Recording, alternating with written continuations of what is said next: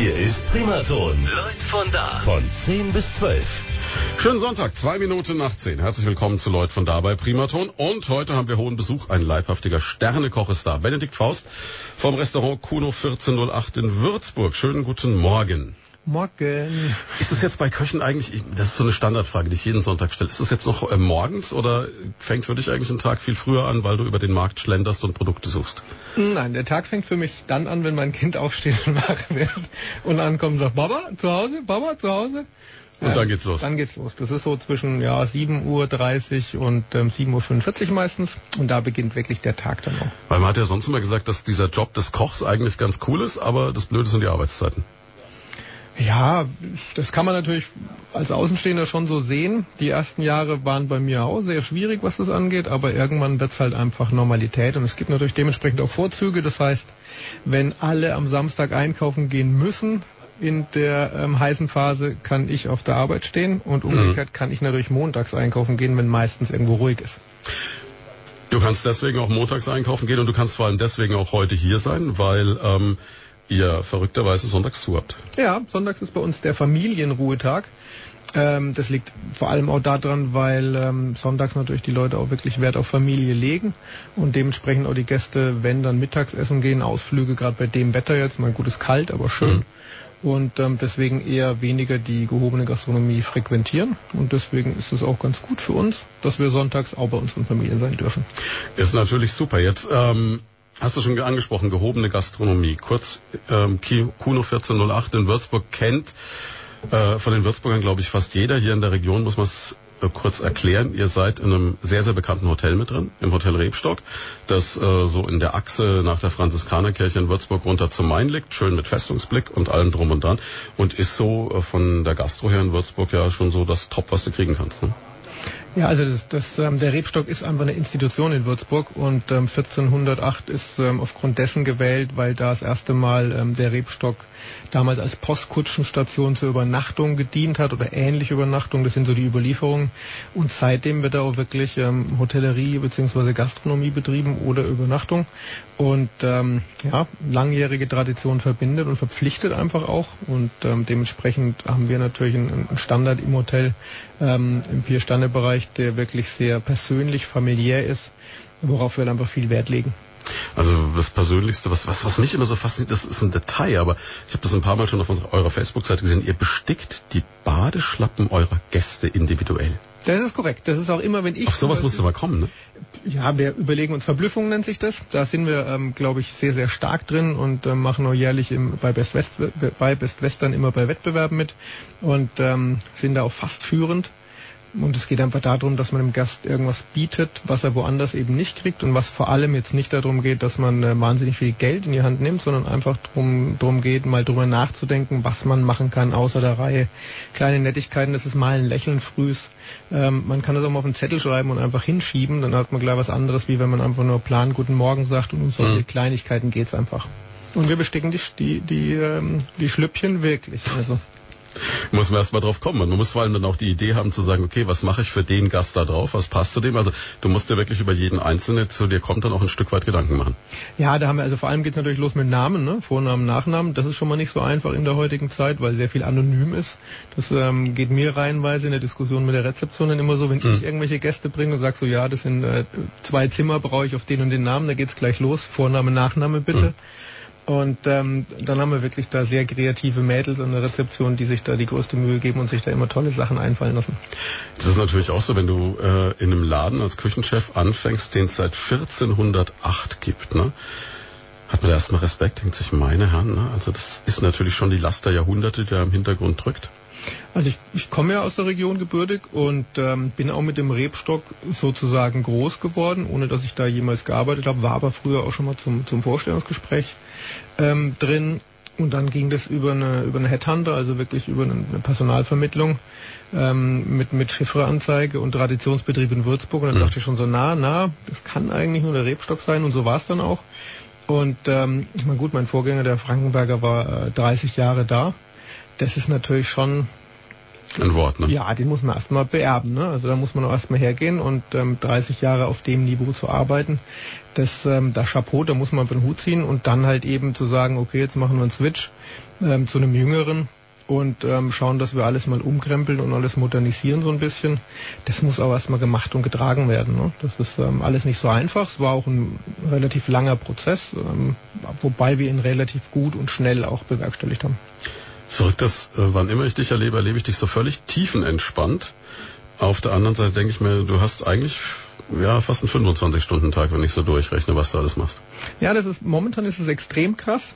Ähm, und ich bin einfach nur tiefenentspannt, weil ich immer alles daran setze, dass ich so mir was vornehme für den Tag und das auch irgendwie schaffe. Das ist ähm, dann super, wenn es so durchflutscht. Also mhm. ich hatte am Samstag zum Beispiel einen wirklich, wirklich Hammertag, wo wenn dann so eins ins andere läuft, weißt du, du kennst es und dann fängst du was an und dann geht's und bam, bam, bam und irgendwann denkst du dir, wow, du hast jetzt mal eine halbe Stunde Luft irgendwie und das hätte ganz schlimm werden können. Ähm, so lange geht es, wenn es natürlich Tage gibt, wo gar nichts funktioniert. Die gibt's auch, dann wird's schwierig. Aber dann ähm, geht auch die gute Laune irgendwann dahin oder? Nee, ich bleib dann schon positiv und ähm, kämpfe dann auch aktiv dagegen an. Manchmal muss man auch sagen, okay, scheiß drauf, jetzt lasse ich es einfach sein und ähm, fang morgen nochmal an, weil ähm, zu penetrant dann hinten dran zu bleiben, bringt einfach meiner Meinung nach nichts, weil man muss sich dann auch die gewisse Entspannung einfach ähm, gönnen. Das ist ganz wichtig, glaube ich, sonst verliert man sich auch ganz schnell. 14 Minuten nach 10. Lloyd von da bei Primaton. Zu Gast heute Benedikt Faust, Würzburger Sternekoch aus dem Restaurant Kuno 1408 und ja, wir haben dir inzwischen ein Wasser gegönnt, ne? Sehr großzügig, ne? Und äh, das ist das Gute aus der Plastikflasche. Und ähm, ich habe ja gehört, es gibt inzwischen sogar schon äh, Wassersommeliers. Habt ihr sowas auch schon?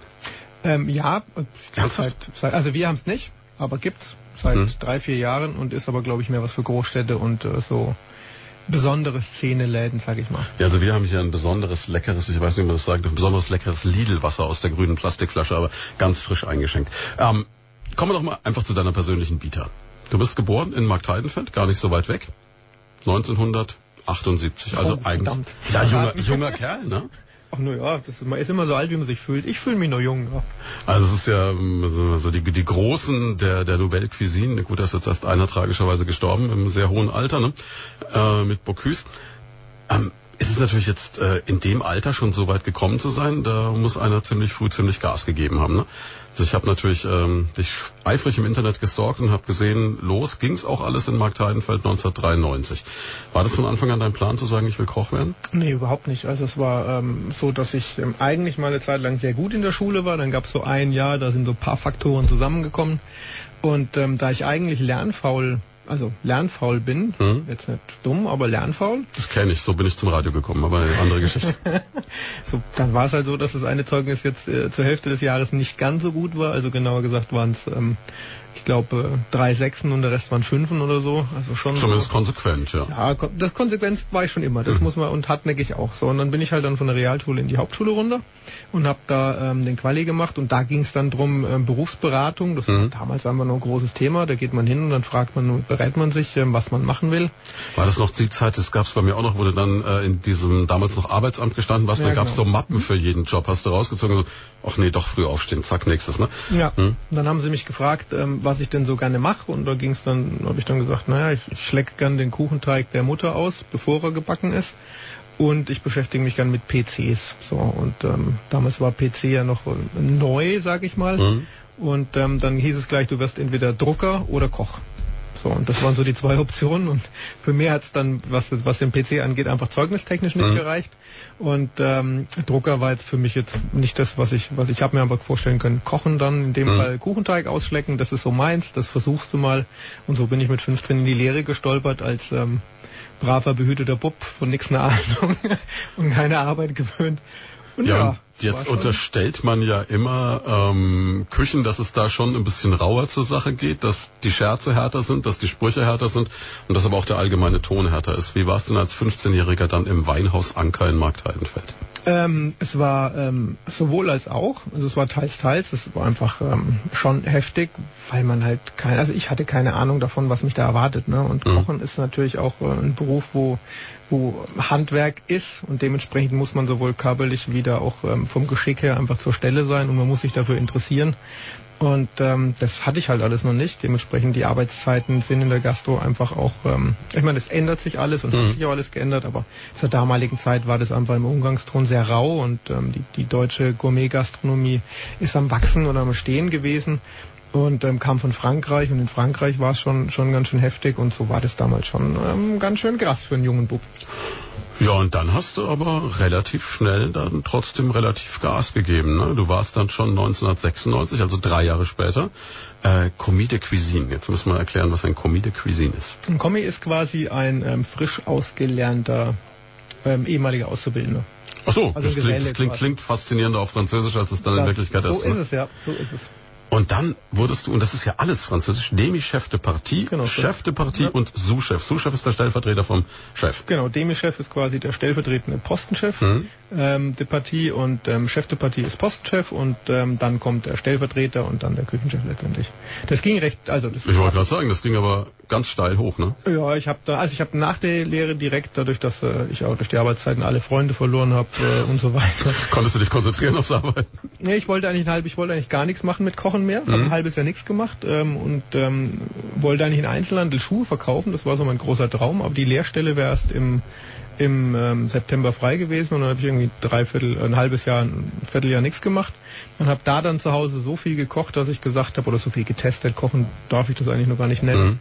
dass ich gesagt habe, ich ähm, bleib beim Kochen. Weil es Offensichtlich ist da eine Faszination dahinter. Genau, und dann war so der Antrieb da, der Eigenantrieb zu sagen, gut, jetzt beschäftigst du dich mehr mit dem Thema und versuchst es mehr ehrgeizig anzugehen. Und dann ging es halt peu à peu, Schritt für Schritt nach oben, immer mit der Zielsetzung, ähm, den nächsten Schritt einfach zu machen.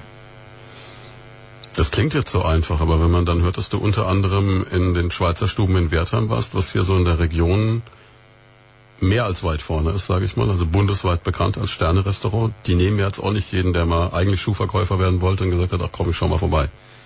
Also stapelt da einer gerade ein bisschen tief. Nö, also das ist so eine, in der Reflexion, ähm, ich kann mich Gott sei Dank an so ganz so viel nicht mehr erinnern von der Zeit. Gab's, gab's Alkohol zum Soßenkochen? Also? Ja, auch, aber es, es, war sowohl, also es war halt einfach, das ist wie so ein Fluss gewesen bei mir letztendlich.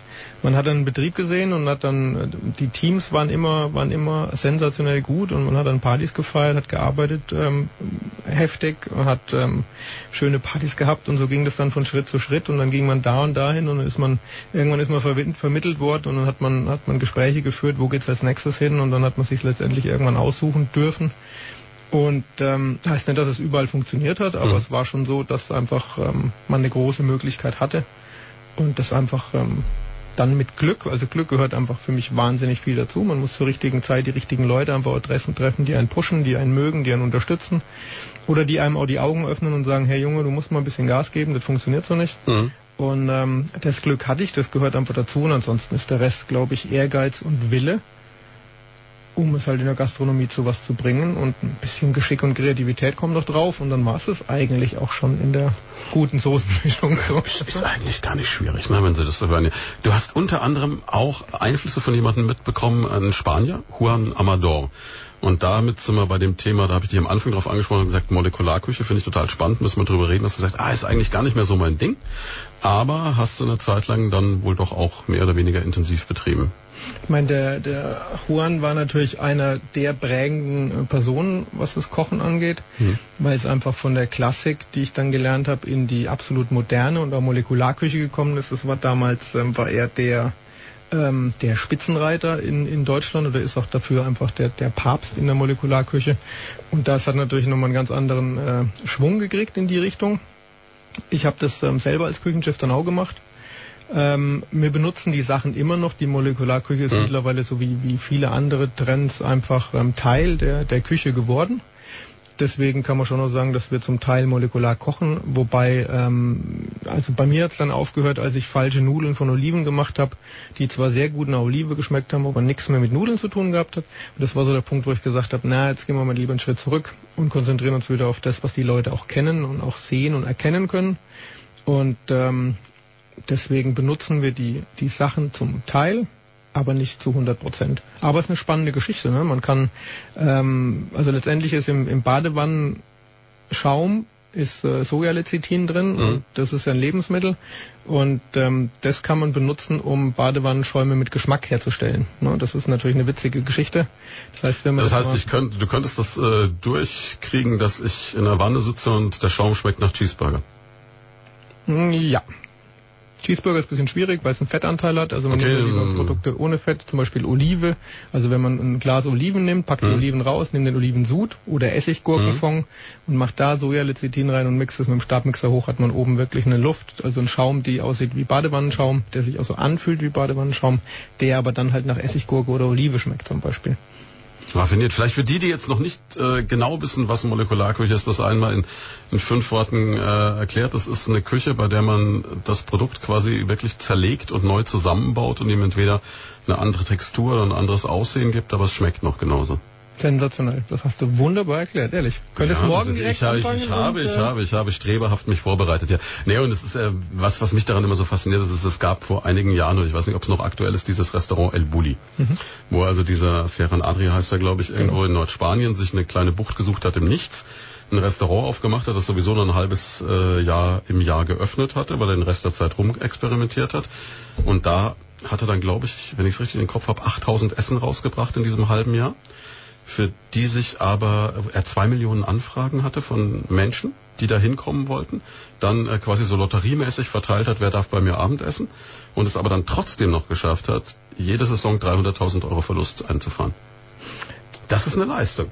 Ja, das, vor allem wenn man wenn man bedenkt, dass er eigentlich nur vier festangestellte Köche hatte Mhm. und ähm, 20 Köche quasi alle freiwillig und umsonst dort gearbeitet haben und teilweise noch Geld bezahlt haben für die Bruchbuden, wo sie ähm, leben oder hausen durften oder mussten, muss man Ich glaube, er sagen. hat 25.000 Bewerbungen bekommen auf acht Genau. Stellen oder sowas. Ja, Ja. Das ist völlig verrückt. Also ich kenne einen, ich kenne einen, der war da, ähm, aber nur einen Monat, weil ähm, es gibt ja ein Menü, also es gab ein Menü, Mhm. es war eben dieses halbe Jahr, das andere halbe Jahr ist an dem Menü gearbeitet worden.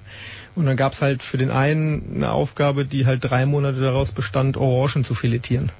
Und, Drei Monate Ähm, drei. Monate am Stück. Also man hat nichts anderes gemacht den ganzen Tag, wie ähm, eins zu werden mit der Orange. Das war so das große Ziel.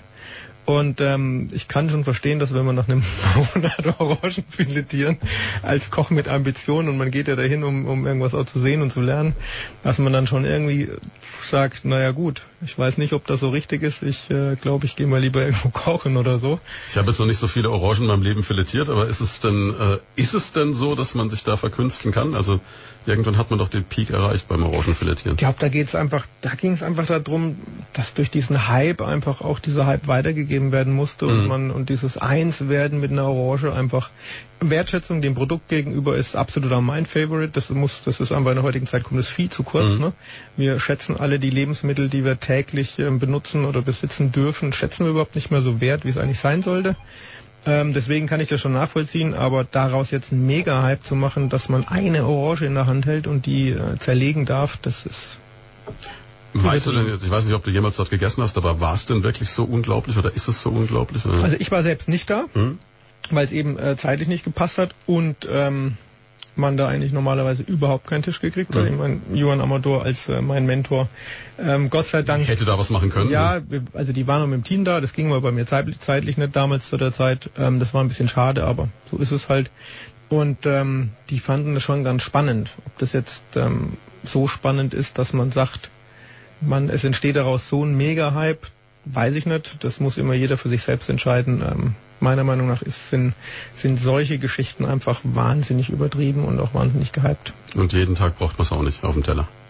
Nö, das ist aber, ich meine, es spricht sich dann rum und dann entsteht Mhm. da was und entsteht was und ich meine, es ist von der Marketingstrategie natürlich sensationell aufgebaut, aber ich sag da mal lieber, Schuster, bleib bei deinen Leisten. Ich gehe lieber äh, sonntags ein schönes Schnitzel essen, da habe ich, glaube ich, mehr Ja, von. Bin ich mir ziemlich sicher, dass du da den meisten, die uns gerade zuhören, aus der Seele sprichst. Aber es ist natürlich schon spannend. Und klar, ich glaube, der Trend ist davon ja auch wieder weg. Inzwischen ist, glaube ich, das, äh, ich weiß nicht, ob es noch so ist, das berühmteste Restaurant der Welt ist, glaube ich, das Norma nach wie vor. oder? Nummer, ja. Wo die, wo die Leute äh, eher so in den Wald laufen und einsammeln, was sie finden und das dann auf den Teller bringen. Genau, wobei der auch schon wieder zu hat und ähm, da gab es dann wohl auch irgendwie Pächterschwierigkeiten, so angeblich, man hört da und weiß da immer nie so genaue Geschichten, warum, weshalb, weswegen. Ähm, aber er plant jetzt wohl wieder Noma 2.0 Mhm. Und ähm, ja, das sind, ich, also Ne? Das ist so, was soll ich dazu sagen, spannend. Wer Lust hat, geht dahin. Wer dafür, also wer sowas ähm, ähm, total cool findet, der muss es, glaube ich, auch machen. Mhm. Und äh, es gibt genug Freaks, die sich da auch inspirieren lassen und dann auch unbedingt dahin wollen. Das ist auch völlig okay. Ähm, das ist wie mit Autos und so. Aber ich sag, wenn ich in der Nähe bin und mache da Urlaub und ähm, rufe da an und es wäre ein Tisch verfügbar kurzfristig, dann gehst du mal hin. Dann gehe ich hin. Aber jetzt extra deswegen eine halbe Weltreise würde ich, dafür ist mir meine Zeit irgendwie auch zu schade. Ich wir machen das in Deutschland ähm, einmal im Jahr mindestens mit dem Betrieb, mhm. dass wir wirklich sagen, wir waren jetzt beim ähm, bei einem Drei-Sterner und ähm, davor bei einem Zwei-Sterner. Also von daher gesehen, das machen wir schon. Da gucken wir auch und schauen, ha, was passiert so. Ansonsten gehen wir äh, privat hier und da mal wieder in ein, in ein Sterne-Restaurant essen. Aber das ist auch immer abhängig von der Zeit. Es ist jetzt nicht so bei mir im Leben, dass dieses ähm, dieses gehobene Kochen alles dominiert. Ich koche zu Hause ganz normal ähm, für meine Familie und ähm, alles andere bleibt auf der Arbeit und ist einfach ein kreativer Beruf, den man schön ausleben kann und der einem wahnsinnig viel Spaß macht. Wobei ich mir das jetzt auch wirklich schwierig vorstelle. Also jetzt zum Beispiel, wenn ich mir jetzt vorstelle, ich weiß jetzt, okay, heute Abend kommt der Ben vorbei und äh, ich soll was kochen. Jetzt hat der Mensch seit 2007 einen Michelin-Stern. Und dann stehe ich da und denke mir so, was machst du jetzt? Machst du jetzt Pizza oder machst du vielleicht Pasta oder, oder machst du eben doch das Schnitzel? Und dann denke ich mir, okay, egal was ich ihm auf den Teller lege, der weiß ganz genau, bub, das hätte auch besser sein können. Ne? Trauen sich die Leute noch für dich zu kochen im Bekanntenkreis? Also die, dieses Gespräch führe ich wirklich tatsächlich öfters. Das ne? kann ich mir vorstellen. Vor allem kommt halt auch die Frage auf von vielen Gästen oder auch ähm, bei Kochkursen oder auf Events so, ähm, was machen Sie eigentlich, wenn Sie irgendwo hingehen zum Essen? Und wenn es hm. nicht jetzt Sterne-Restaurant ist, können Sie das dann überhaupt schätzen und überhaupt? Ich sage immer das Gleiche. Es ist eigentlich relativ simpel, mich, mich glücklich zu machen. Es muss einfach nur gut schmecken. Ne? Das heißt, wenn man Bratkartoffeln macht, dann müssen die halt einfach lecker sein. Wenn die Bratkartoffeln halt nicht lecker sind, das heißt, sie sind matschig und dann fehlen die Zwiebeln und der Speck und die Liebe und die Petersilie zum hm. Beispiel frisch gehackt, dann ist es einfach nichts. Dann kann man es eigentlich auch lassen. Ähm, das ist so für mich privat. Ansonsten ist es so, dass wenn ich essen gehe, ist es so, dass ich differenziere. Also mhm. im Kopf ganz klar, ich gehe, ich gehe in meiner Freizeit essen. Das heißt, es ist mhm. ja primär Freizeit. Wenn ich natürlich unter arbeitstechnischer Sicht essen gehe, dann zerlege ich schon und gucke und mhm. mache. Und wie, wie haben die das gemacht? Und genau. Ja. Aber auch wenn ich privat essen gehe, auch gerade in, in, in Sterne-Restaurants, ähm, dann ist es mehr so, dass es wirklich bei Freunden und bei Kollegen ist. Und da ist das Essen, naja, nicht nebensächlich, aber es ist, ähm, es bleibt Freizeit wert und es bleibt Essen. Und dann ist so, dass ich das ausblende. Also es ist auch so, wenn ich regional oder gut bürgerlich essen gehe, oder auch mal eine Pizza oder so, oder zum Italiener. Ähm, ich meine, wenn Fehler passieren, passieren Fehler, dann muss man sie ansprechen. Das mhm. finde ich auch in Ordnung. Also wenn irgendwas kalt ist oder wenn irgendwas durchgebraten ist, was nicht sein soll, ähm, dann muss man einfach drüber reden. Aber ansonsten ähm, wenn jemand 400 Leute auf, auf gut bürgerlich verköstigt jeden Tag, dann kann ich einfach nicht erwarten, dass es so gekocht ist wie für zwei Personen zu Hause. Und ähm, mit dem Gedankengang gehe ich vor schon hin und lese dann die Karte und weiß natürlich meistens aus der Erfahrung, was kann man da auch gut essen mhm. und was ist vielleicht so, dass man sagt, das ist äh, in der High Season ein bisschen äh, gefährlich, kann super sein, aber mhm. kann natürlich auch nicht so gut sein. Meistens bestelle ich dann einfach was, wo ich mir ziemlich sicher bin, dass, dass das, du das auch hinkriegst. Ja, dass es zum Haus einfach perfekt passt und das ist so ein Signature-Dish, sagt man da so schön dazu, in der neudeutschen Sprache und ähm, das kann vom Schäufele gut gemacht bis hin zu Klößen kann das eigentlich alles sein. Und ähm, wenn es dann schmeckt, dann ist das so, ist das super und alles andere ist, ähm, ist ähm, wie gesagt Freizeitwert. Das heißt, was ich da jetzt aber auch mitnehme, ist, dass ich dann, wenn ich jetzt schon in einen Laden gehe, der seit Jahren berühmt für sein Schäufele ist, dann soll ich da auch eher das Schäufele essen, als wenn der jetzt hinten auf der Karte noch äh, ein indisches Curry stehen hat. Ja, das ist immer so die Geschichte. Ne? Man versucht ja heutzutage einfach ähm, auch andere Gästestrukturen zu erreichen mhm. und bietet dann, auch gerade weil natürlich auch viele Stammgäste sagen, ach, ich kenne das schon und man immer so als Kocher das Gefühl hat oder als Gastgeber. Du musst was Neues bieten. Genau, ich muss einfach jetzt mal was Neues machen und dann driftet man manchmal ab in Sachen, wo man vielleicht gar nichts verloren hat. Und wie du, das hast du perfekt formuliert, ist es einfach, wenn Schäufele Nummer eins ist und dafür ist der Laden bekannt, dann würde ich da einen Schweinebraten essen, wenn ich Lust drauf hätte, wenn ich keinen Bock auf Schäufele hätte. Oder würde vielleicht einen Schnitzel essen oder würde ähm, irgendwas anderes in diese Richtung essen, einen Gulasch. Aber ich würde halt eben nicht anfangen ähm, mit irgendwas Italienisches oder eine Pizza oder ein indisches Curry. Weil das ist, äh, kann natürlich auch super sein, wenn der Koch das schon mal irgendwo äh, gemacht oder gegessen hat. Aber das weiß ich vorher nicht und dann ist die Chance wirklich bei 80 zu 20, dass es eher nicht so ist. Deine Frau stellt sich bei euch zu Hause an den Herd oder sagt die nö? Nee, meine Frau stellt sich bei uns. ja, also äh, heute werde ich bekocht und ich glaube morgen auch. Das ist ähm, okay, cool. Ähm, das ist, äh, finde ich auch ganz toll. Es gibt auch was ganz Einfaches. Ähm, das ist aber nicht schlimm. Im Gegenteil, es ist eher ähm, sehr, sehr gut. Und ansonsten koche aber schon normalerweise ich. Also es ist bei dir nicht so, dass du rausgehst und sagst, jetzt habe ich keinen Bock mehr, sondern du kochst auch zu Hause noch gern. Ja, über, absolut. Also das ist, ich habe auf Sylt, äh, habe ich äh, ein Jahr sechs Tage Woche gearbeitet und habe am siebten Tag auch immer noch gekocht. Also das spielt bei mir auch keine Rolle. Ich kann auch sieben Tage die Woche, ich kann auch fast rund um die Uhr kochen. Ähm, das ist einfach mein Leben geworden und ich, ich liebe das einfach zu kochen. Ähm, für mich ist wichtig, und das ist das Schöne an dem Beruf, es bringt wahnsinnig viel Kreativität mit sich. Das heißt, ich kann mir Gott sei Dank durch verschiedene Sachen, die ich mache, mittlerweile aussuchen, was ich koche und dann ist es auch immer was anderes. Ne? Wir haben ja das Gourmet-Restaurant, dann mhm. haben wir Catering, dann haben wir ein Bistro, dann haben wir Tagungen. Das sind natürlich schon mal viele Ansätze, wo man, wo man einfach nicht in so eine, in so eine Einöde reinkommt, in so einen Standard reinkommt. Und dann ist ja auch so, dass ich viele Sachen außenrum mache, Kochkurse, ähm, Events, äh, ein bisschen Fernsehen und solche Geschichten. Und da ist natürlich das ähm, einfach sehr, sehr interessant und ähm, hilft mir immer, ähm, eben nicht jeden Tag das Gleiche machen zu müssen. Und das ist so das, das Tolle an dem Kochberuf. Plus dann jedes Mal bei einer neuen Karte kann man sich natürlich komplett ausleben und kann sagen, okay, jetzt will ich mal das mit dem probieren oder mal den Geschmack gehen. Und das ist schon interessant, wenn man sieht, was man für Möglichkeiten hat. Und deswegen macht es das für mich nicht langweilig und deswegen kann ich das, glaube ich, auch rund um die Uhr tun mit einem echt tollen Gefühl. Ein Glück, dass du nicht Drucker oder Schuhverkäufer geworden bist. So sieht's aus. Ja, und ähm, das haben wir gerade schon gehört, Kochen für dich also etwas, was du mit Idealismus und Begeisterung tust und eigentlich immer tun kannst. Jetzt schwang da vorhin das Wort Sylt mit. Das ist ja eigentlich äh, auch das Tolle an dem Job. Man kann ja an die schönsten Orte der Welt tigern, rein theoretisch. Ne? Ja, also dadurch, dass die, die Gastronomie eh ähm, mitarbeitertechnisch im Nachwuchs, so wie viele handwerkliche Be Berufe und Betriebe einfach Probleme haben, ähm, ist es noch extremer geworden. Also, aber auch schon zu meiner Zeit, wo es da noch wesentlich mehr Küche gab, war es so, dass man letztendlich äh, mit dem Finger auf der Landkarte aussuchen kann oder auf der Weltkarte aussuchen kann. Da gehe ich hin und dann klappt es auch. Also das ist überhaupt kein Problem als Koch.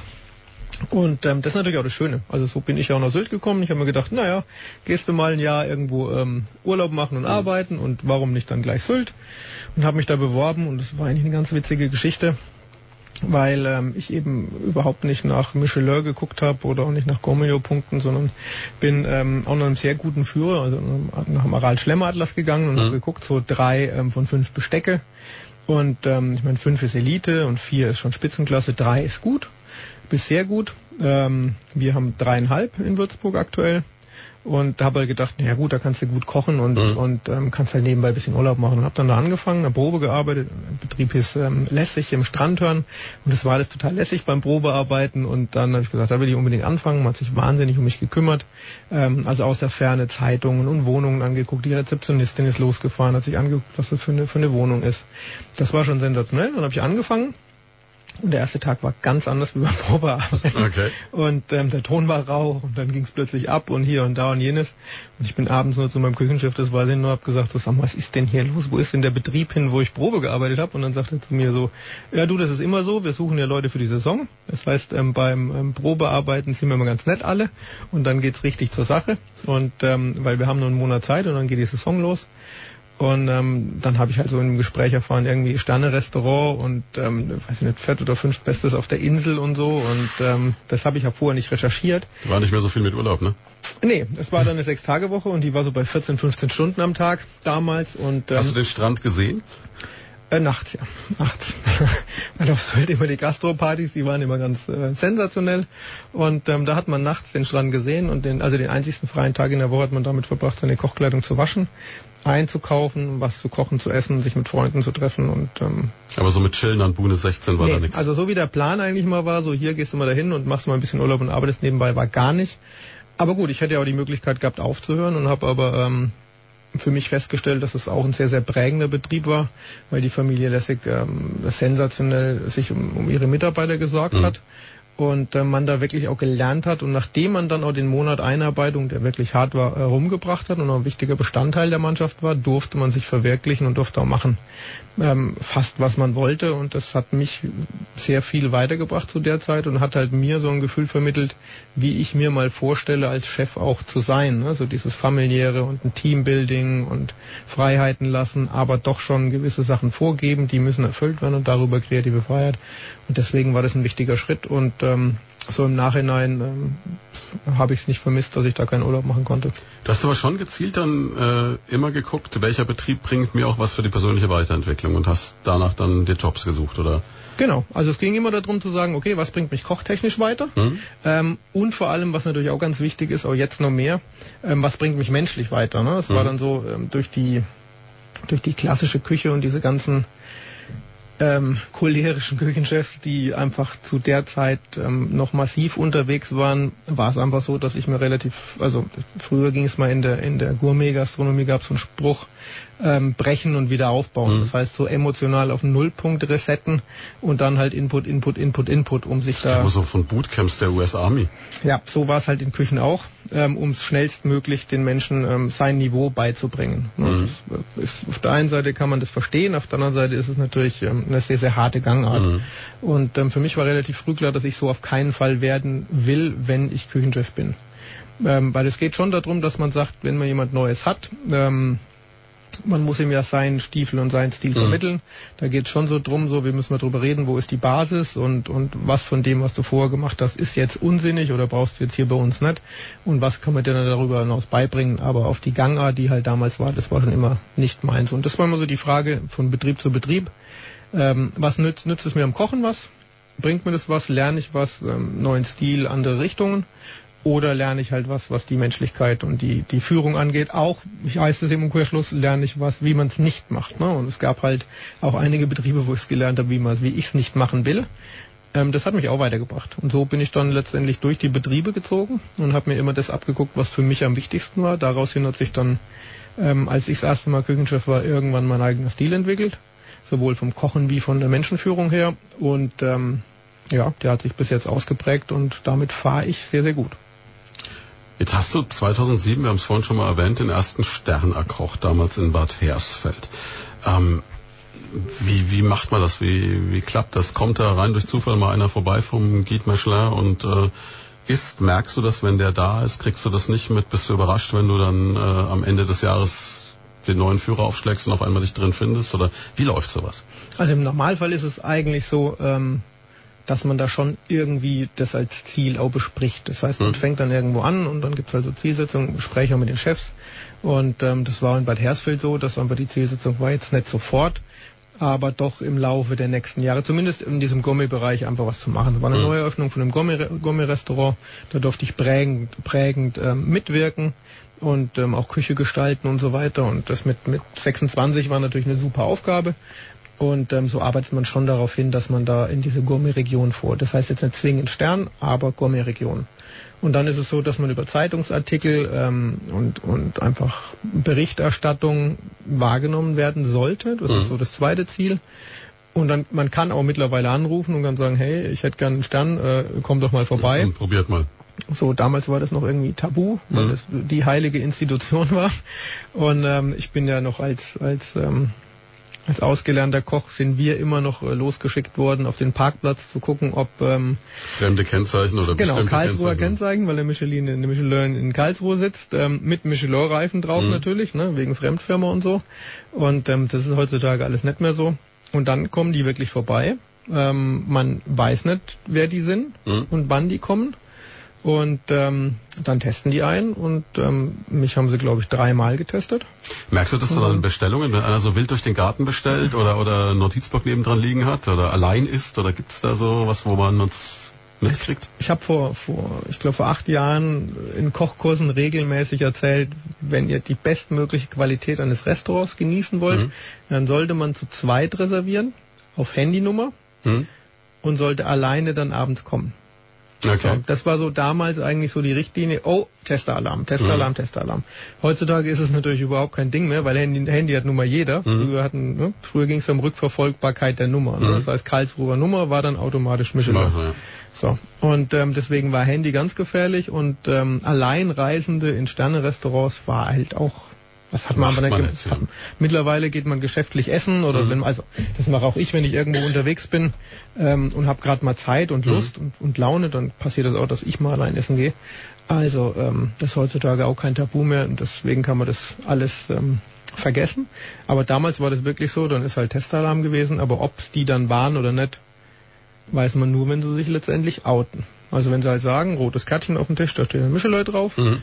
Und dann wird man zum Rapport gebeten und dann wird kurz gesmalltalkt, aber nicht übers Essen. Also mhm. die äußern sich auch nicht, was gut, was nicht gut, sondern die sagen auch nicht, ah, interessant und Stern vielleicht und nicht, mhm. gar nichts. Haus, Hausgröße, Mitarbeiter, Küche, Küche, tralala. Mhm. Und dann gehen die unverrichtete Dinge und dann schreiben die einen Bericht und dann kommt irgendwann zu irgendeiner Tagung und dann entscheiden die, okay, der und der und der oder der und der und der. Und du weißt es dann erst, wenn der Führer rauskommt? Ja, korrekt. Das heißt, du bist einer der ersten Buchladen, die dann da drin stehen und sagen, so, und jetzt aber mal schauen. Ähm, Nee, ja, mittlerweile gibt es eine Pressekonferenz mhm, eigens okay. dafür. Und damals gab es eine Pressemitteilung, die ist ähm, äh, nachts um 0 Uhr irgendwie veröffentlicht worden auf der auf der Michelin Homepage nur für Pressemitarbeiter, also mhm. nur Presseleute. Das heißt, man hat immer geschaut als als Dass du einen kennst, der einen kennt. Hat es irgendeinen ganz wichtigen, weil es war nur der elitärste Kreis. Ähm, und dann ging das halt ab 0 Uhr ging das telefonisch in Deutschland rum. Das geht mhm. auch immer noch rum, ne? sobald ähm, irgendwie ähm, die Gastronomieführer rauskommen, dann ist über Anrufe, über über ähm, ähm, Kioske, Zeitungsläden, Buchhandlungen, die die Dinger ja schon drin liegen mhm. haben, aber vorher nicht veröffentlichen dürfen. Ne, dann kennt man den und dann werden zeitenweise werden dann Kopien illegale durch die Gegend geschickt. Das ist eine ganz spannende Geschichte und ähm, macht, glaube ich, jedem Koch auch so ein bisschen Leid und Freude zugleich. Ja, wie ist es dann in, in dem Alter dann zu sagen, zack, jetzt bin ich Sternekoch?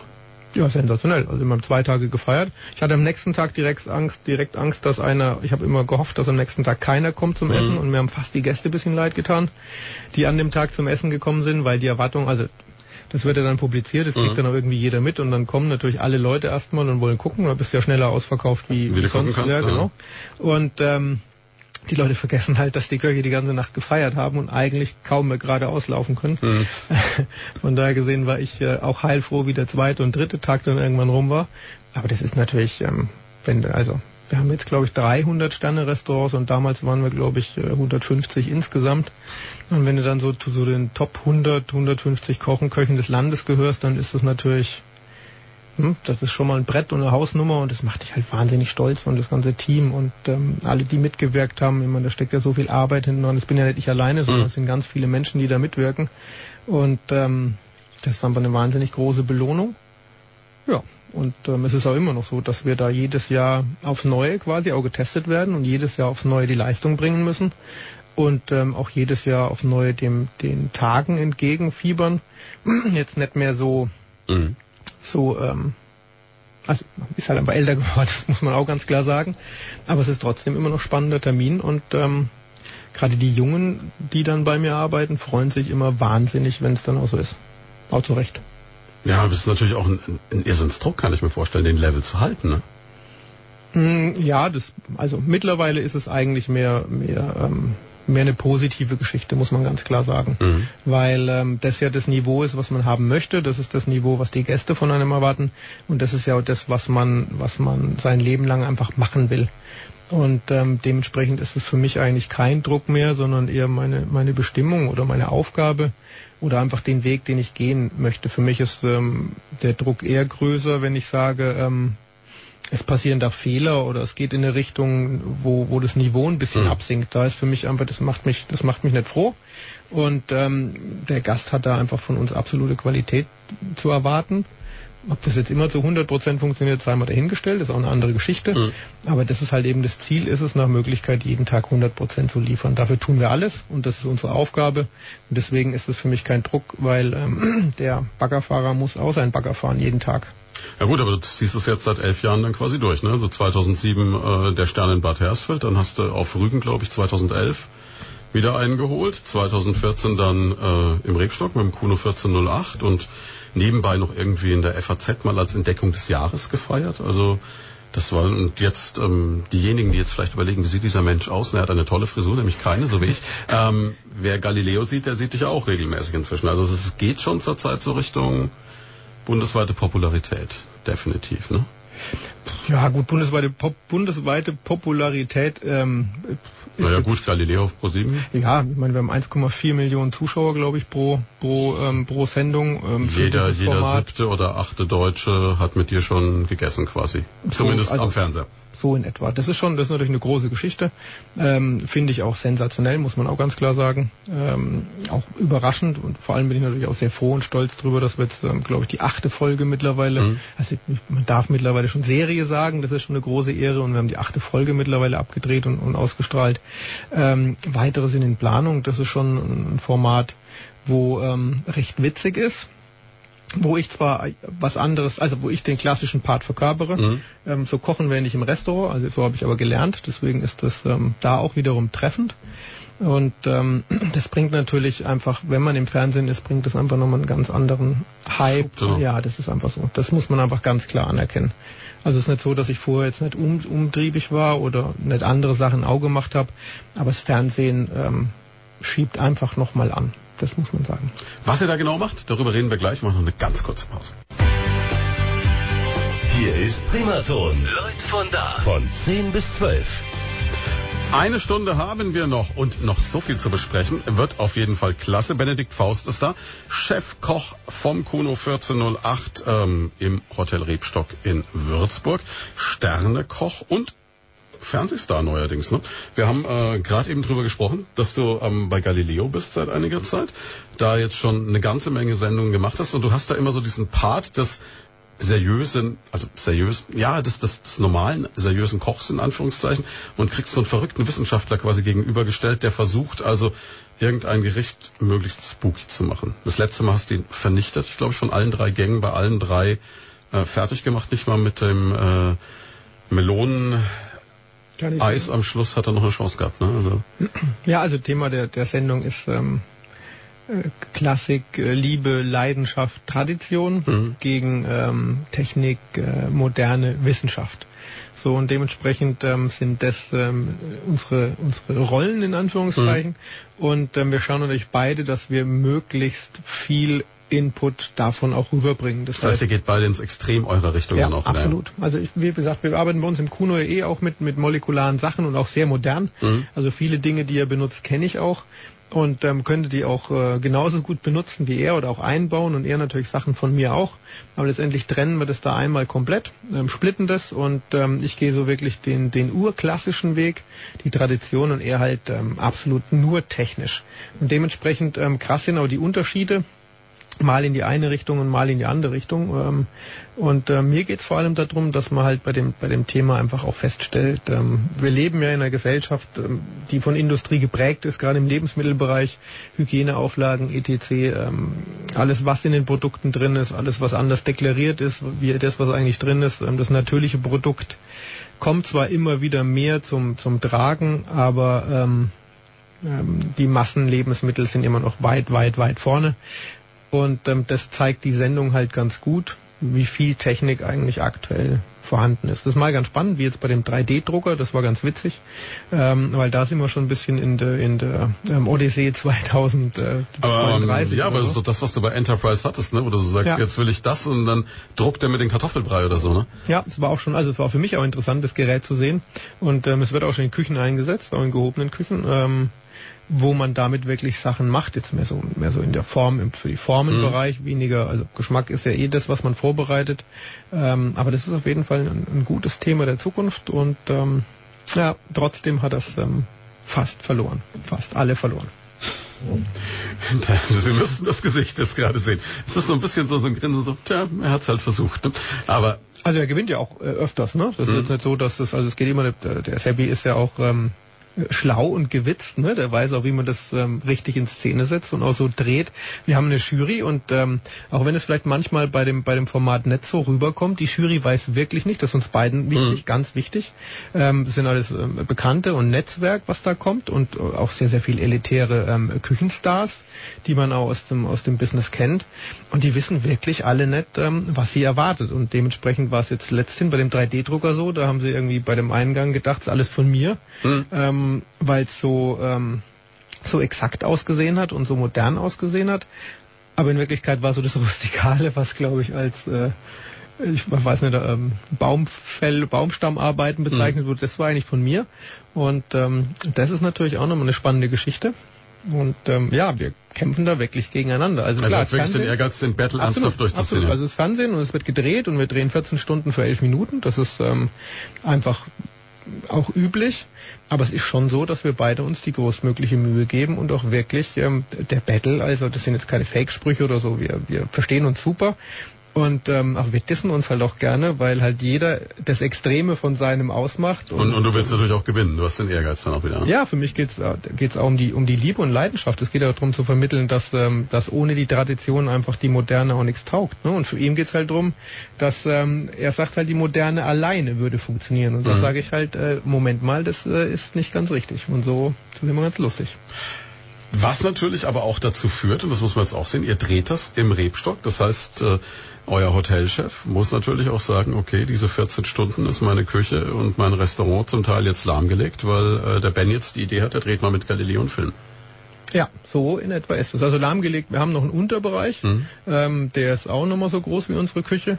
Da bauen wir dann so eine halb improvisierte Küche aus, aber wir haben Gott sei Dank die Möglichkeit, ähm, in der Terminfindung äh, mit dabei zu sein.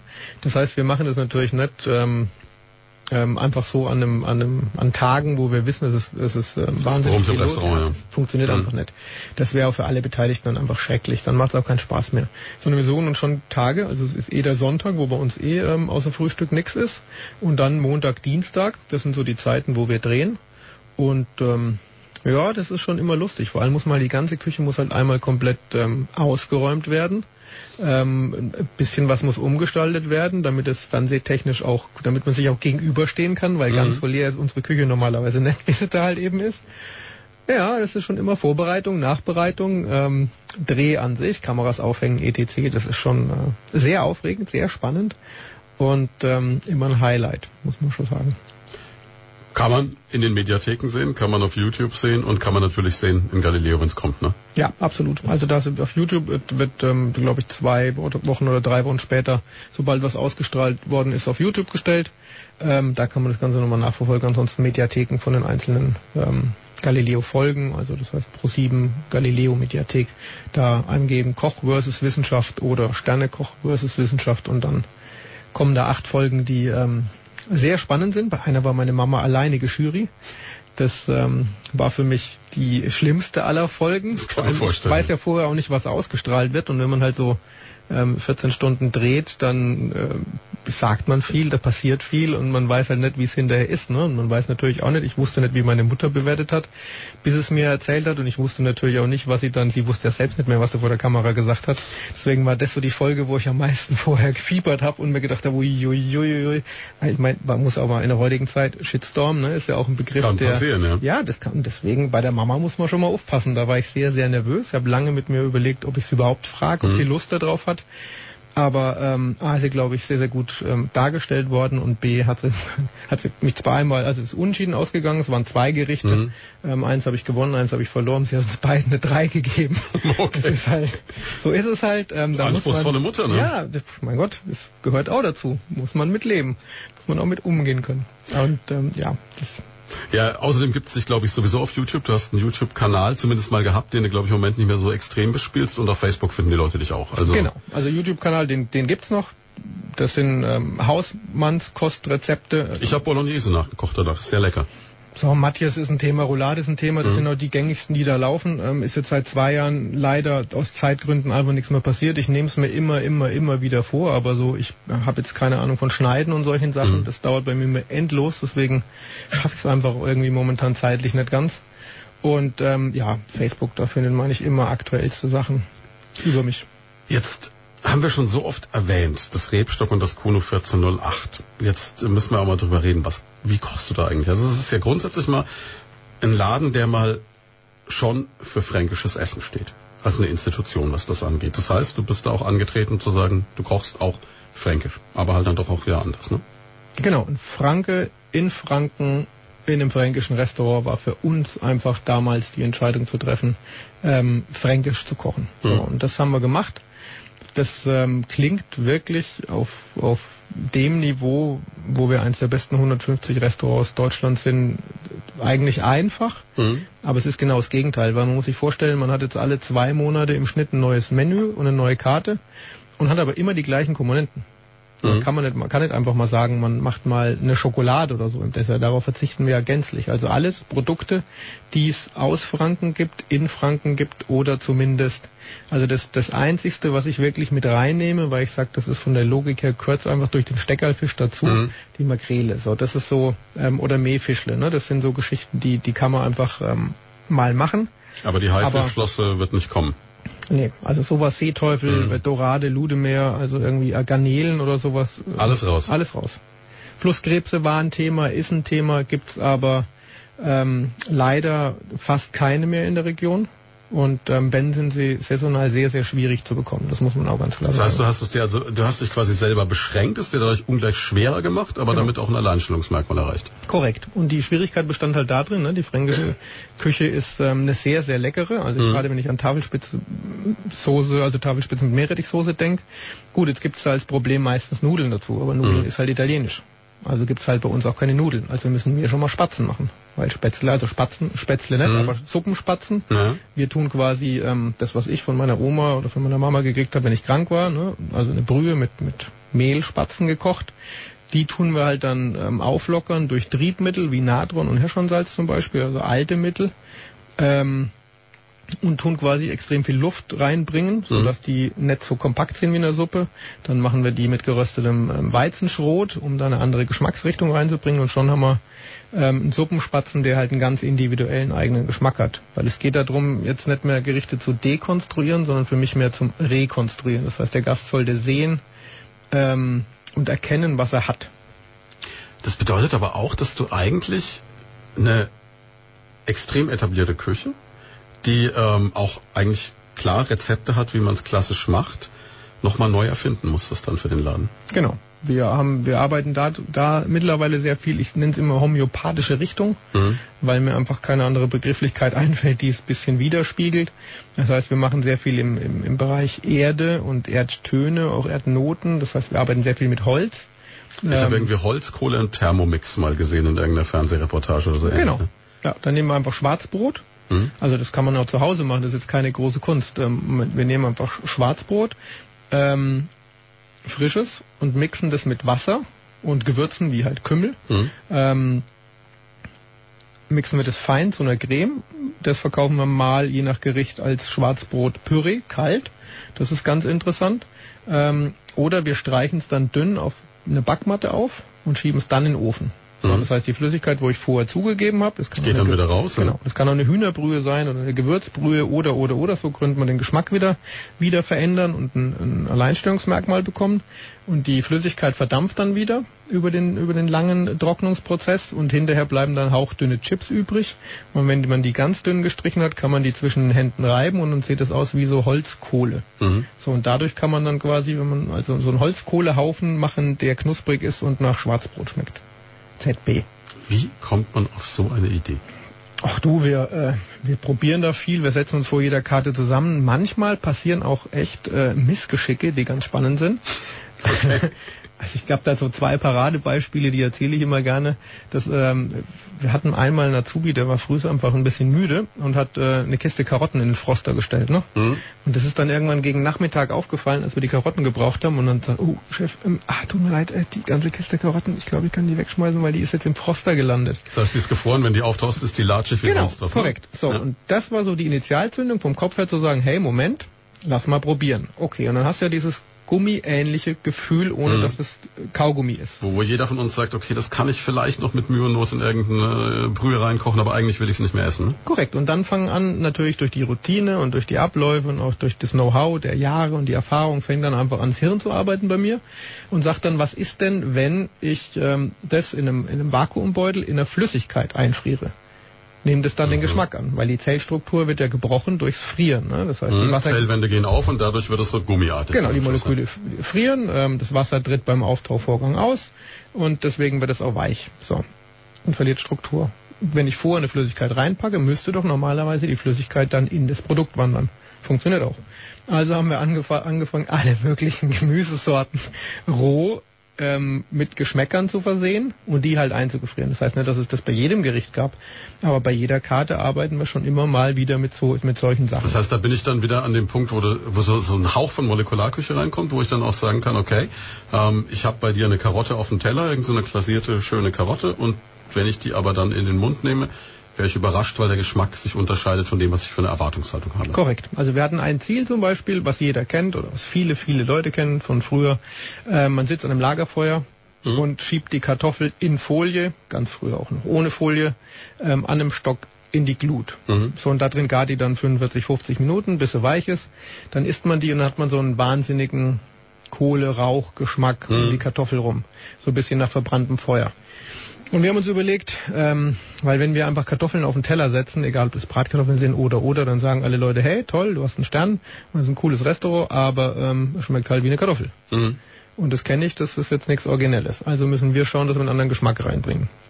Und dann haben wir gesagt, gut, wir möchten das herstellen. Wie machen wir das? Dann haben wir ein bisschen Holzspäne genommen, im Topf angeröstet, ähm, Heu, Hasenheu, also Hasenstallheu mhm. dazu, mitgeröstet, ähm, damit es schon ein bisschen Raus Rauchnote kriegt. Dann haben wir es abgelöscht mit, ähm, mit Alkohol, mit Cognac, ähm, haben das dann angezündet, dann brennt das Heu und dann muss man halt gucken, dass wenn das Heu zu lang brennt, erzeugt es Bitterstoffe. Mhm. Also muss man es nur ein bisschen abbrennen, damit es den Brandgeschmack gibt. Dann löscht man es mit einem mit einem Gemüsefond ab und dann äh, lässt man es noch leicht ausköcheln. Dann passiert man es ab und da drin gart man dann zum Beispiel Navetten. Lieber Mann. Und dann hat man in, dann hat man Navetten, die genauso schmecken wie Holzkohle. Also wenn man da drin dann Kartoffeln gart, hm? dann hat man den Geschmack von früher. Und wenn man den Fond nimmt, zum Beispiel, und den ähm, eben mit einem Gemüse, also mit einer Karotte in den Froster packt, dann hat man quasi eine, eine weiche, gummiähnliche Karotte, die nach Heu und Holz schmeckt die eigentlich roh ist, darf man nicht vergessen, weil mhm. sie nicht gegart wird. Und so arbeiten wir. Wir haben jetzt bei der letzten Karte angefangen und haben äh, gesagt, wir beizen Rosenkohl.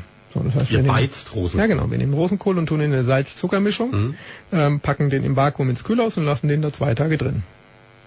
Das Salz zieht die, Salz und Zucker ist hygroskopisch, mhm. zieht die Feuchtigkeit raus.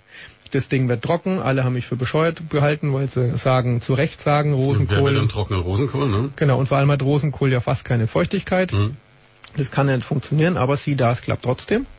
Und ähm, das ist vom Geschmack her halt wahnsinnig spannend, weil wir es nachher ganz, ganz fein reiben.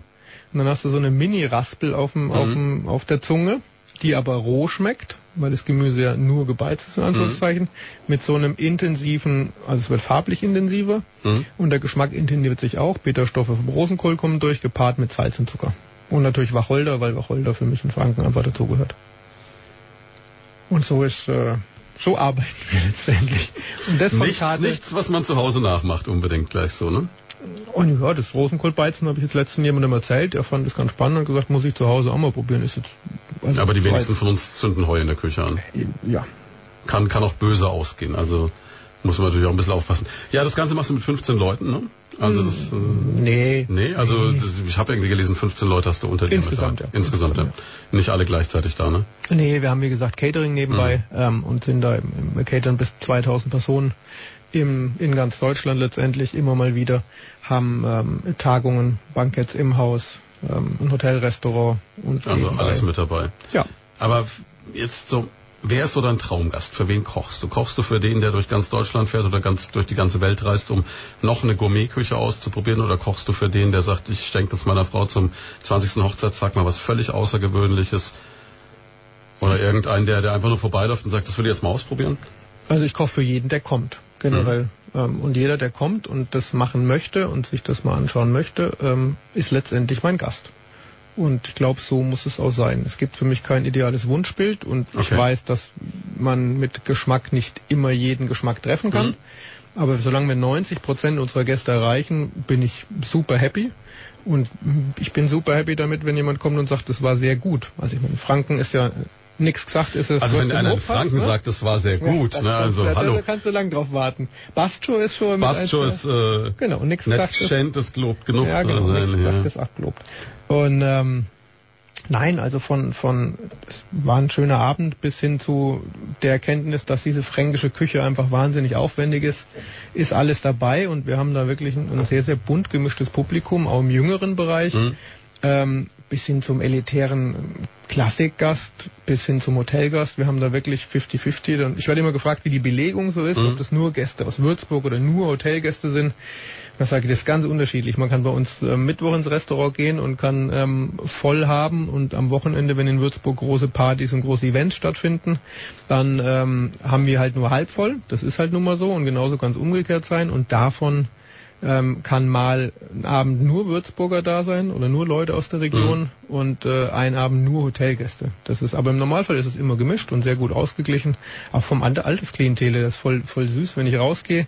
Man hat man da mal so 25-Jährige und mal 50-Jährige. Also das ist ähm, wirklich eine sehr bunte Mischung. Und ähm, wie gesagt, wir erreichen normalerweise 90 Prozent unserer Gäste. Das ist so mein persönliches Ziel, was ich immer anstrebe.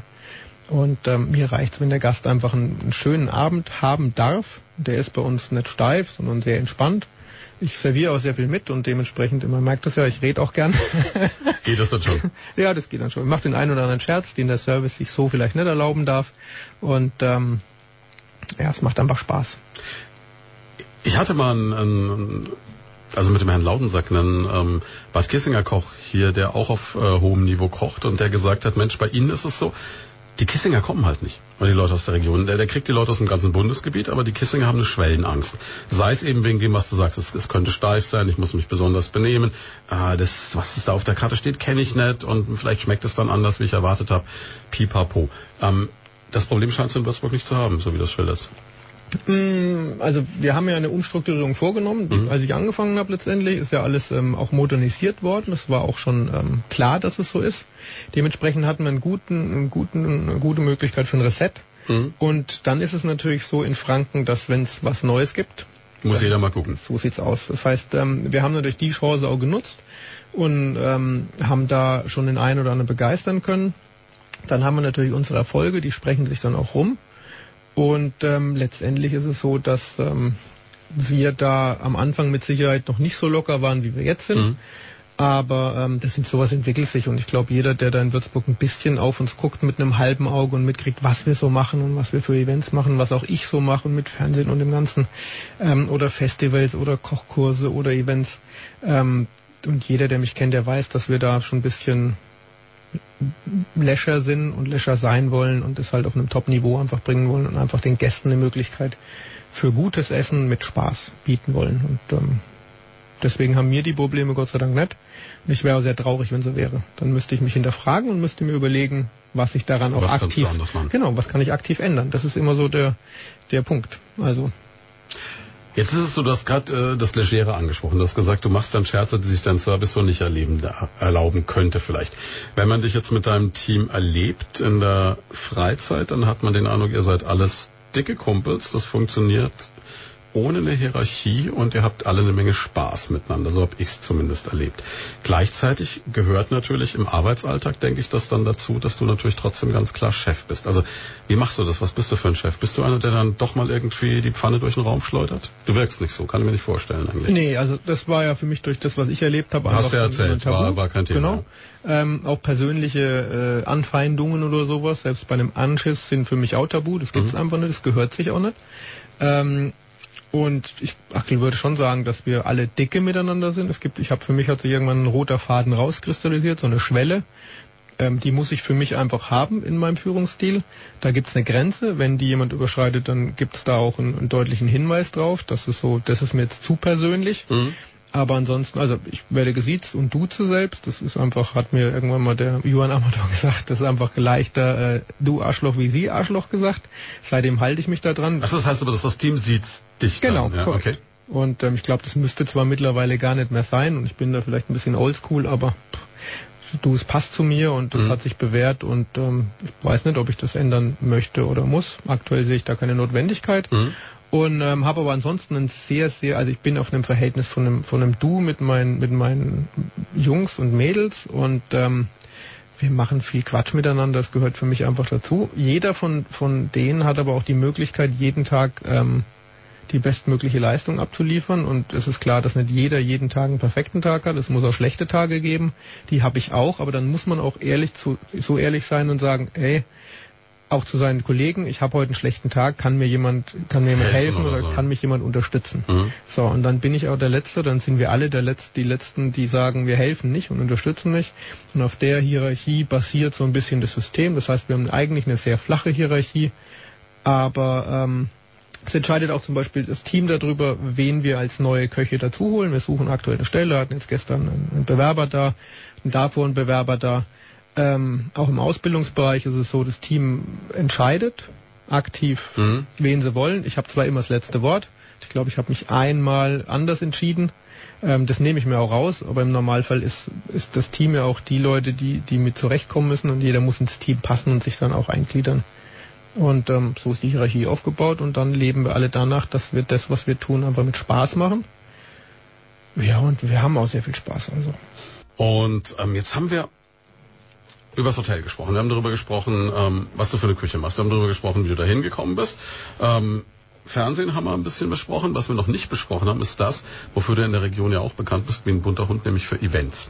Also ich kann mich erinnern an eure, eine eurer Küchenpartys im Rebstock. Ähm, da habe ich, glaube ich, das beste Sushi meines Lebens gegessen, auch wenn es nicht ähm, irgendwie fränkisch war, aber es ist so, da hast du halt einfach Köche zusammengesammelt, die du, glaube ich, kennenlernt, gelernt hast oder kennst, Freunde von dir, waren, glaube ich, 14 oder 15 Köche dann, letztendlich in dem überschaubar großen Restaurant und jeder hat irgendwie vor sich hingewerkelt. Und das war ziemlich lecker und eine ziemlich originelle Idee und äh, das hat sich mittlerweile ganz schnell etabliert, ne?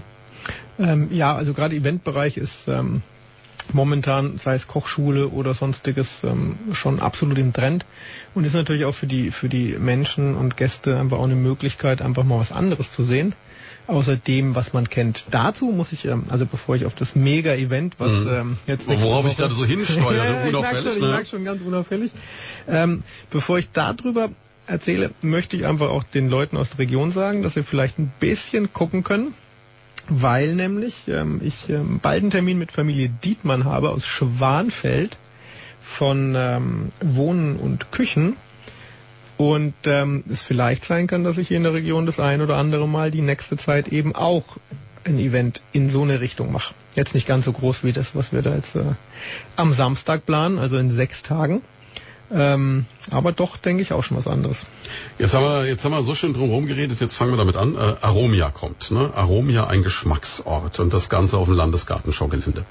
Ja, Aromia. So klingt's jetzt mal.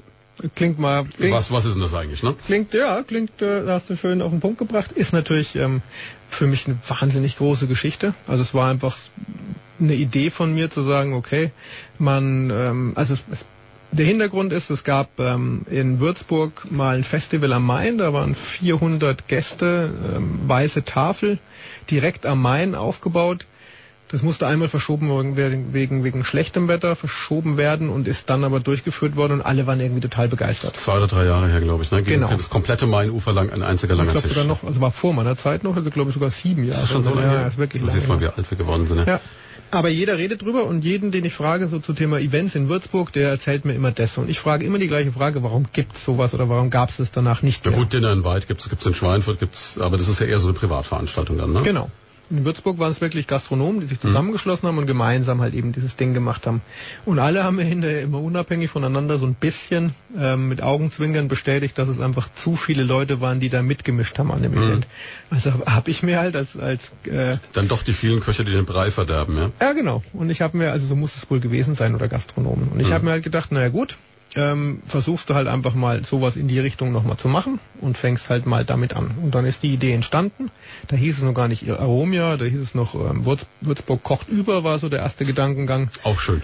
Und ähm, ja, und dann kam so der und der und dann habe ich das Netzwerk äh, akquiriert und habe meine Freunde mal gefragt und alle Bekannten und so und dann ist der Zuspruch immer größer geworden und letztendlich sind wir jetzt bei Aromia gelandet, dem mhm. Geschmacksort ähm, sind das Pre-Opening-Event der Landesgartenschau geworden, weil wir einfach die erste Location war der staatliche Hofkeller in Würzburg, aber wir dann irgendwann gemerkt haben, dass wir von bestimmungstechnischer Seite Brandschutz, ähm, Fluchtwege etc. einfach im staatlichen Hofkeller was eine Mega-Location ist, aber einfach das zu klein ist. Dass da in der Größenkategorie einfach mit den vielen Menschen, die da mitwirken und mitarbeiten, einfach nicht durchführbar. Das ist aber auch schon mal ein Wort, wenn du sagen musst, der Hofkeller wird mir zu klein. Ne? Ja, Ich meine, das ist mit 4400 Quadratmeter ähm, Weinarealfläche einfach ähm, mit einer der größten.